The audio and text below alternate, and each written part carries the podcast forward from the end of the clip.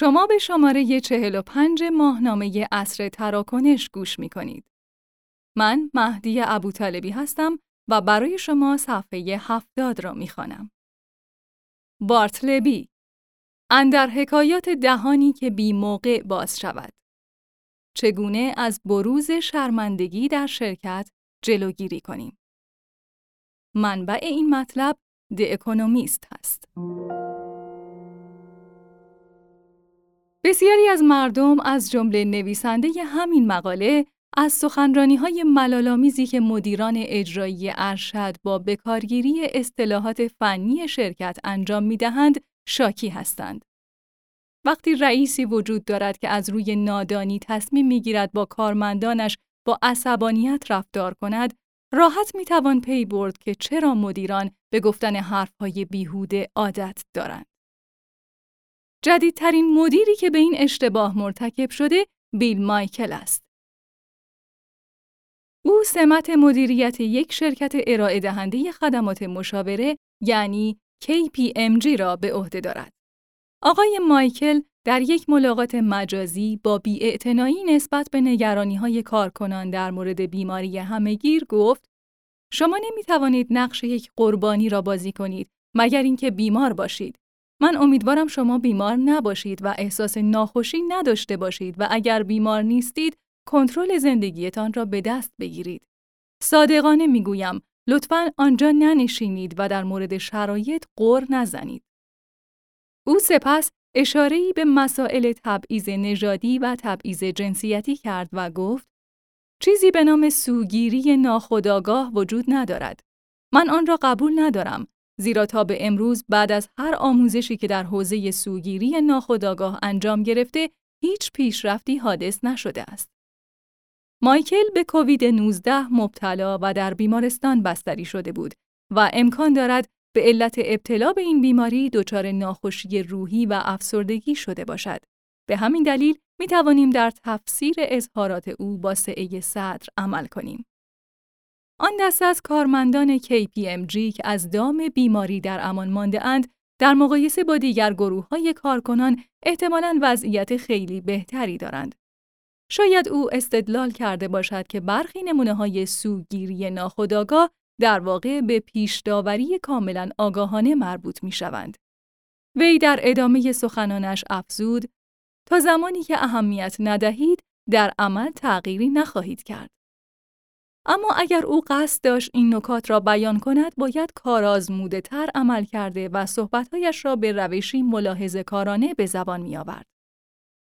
بعد از آنکه جزئیات تماس مذکور در رسانه ها افشا شد، این مدیر ظرف چند روز استعفا داد.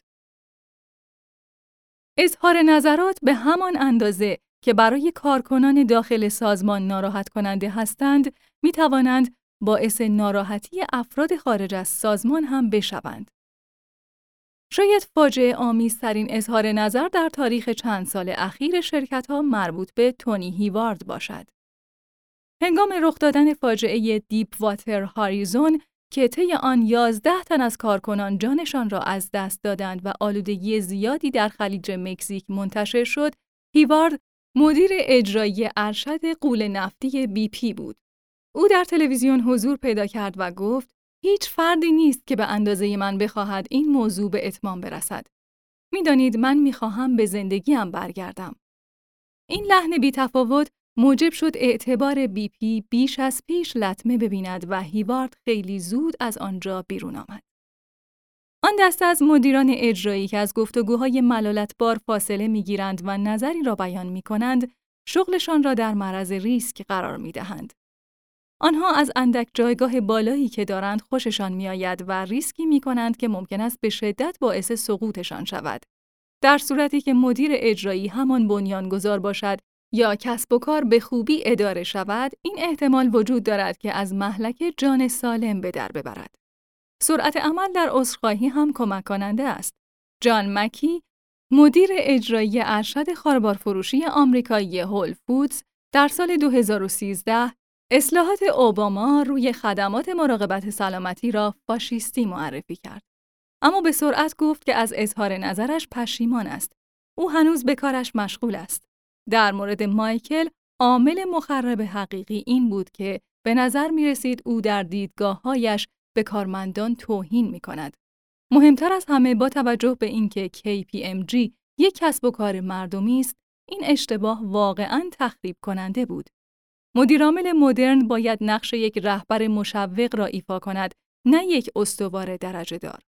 او باید به گروهش روحیه بدهد نه اینکه آنها را به باد سرزنش بگیرد. فرهنگ شرکتی یک مفهوم چند پهلوست. اما اگر رئیس کارکنانش را طوری خطاب کند که گویی افرادی نادان هستند، احتمال رونق یافتن شرکت بسیار کاهش می‌یابد. بر همین اساس مدیران اجرایی باید مواظب موضعگیری های خود در مورد مسائل سیاسی باشند. اگر صحبت‌های آنها باعث توهین شود، ممکن است عواقب گسترده‌ای را به همراه داشته باشد. کارکنان دوست دارند به شرکت‌هایی که در آنها کار می‌کنند افتخار کنند و نمی‌خواهند برای دفاع از شغلشان در برابر همسر، فرزندان یا افرادی که از نزدیک ملاقات می‌کنند دچار زحمت شوند. بعضی افراد این اقدام را نزاکت سیاسی خواهند دامید. اقدام مذکور در حقیقت یک قضاوت اقلانی است. بیشتر کسب و کارهای مدرن تعداد زیادی از کارکنان و کارمندان زن را استخدام خواهند کرد که از ریشه های قومی متفاوتی می آیند. همین امر در مورد مشتریان آنها نیز صادق است. پا گذاشتن روی خط قرمزهایی که جزء حساسیت های یک گروه است، استراتژی معقولی به شمار نمی رود. نکته که در سخنان مایکل و هیوارد مشترک بود، این بود که به نظر می رسید آنها فلبداهه و بدون آمادگی قبلی آن سخنان را به زبان آوردند. شاید بتوان گفت هیوارد برای اشتباهی که در صحبتهایش انجام داد عذر موجهتری داشته باشد. هرچه باشد او در میانه یک بحران استرس آور با یک پوشش رسانه‌ای همگانی روبرو بود. در مورد مایکل به نظر می رسد او در میانه یک سخنرانی طولانی دست به بداه گویی زده است. اینجاست که شعاری دقیقاً برعکس شعار نایکی به کار می آید. فقط انجامش نده. همکاران مدیران اجرایی بلندپایه در مقابل آنها بسیار با تکریم و احترام رفتار می کنند. همین امر باعث می شود مدیران اجرایی به خرد خودشان غره شوند و چنین تصور کنند که از درایت فراوانی برخوردارند.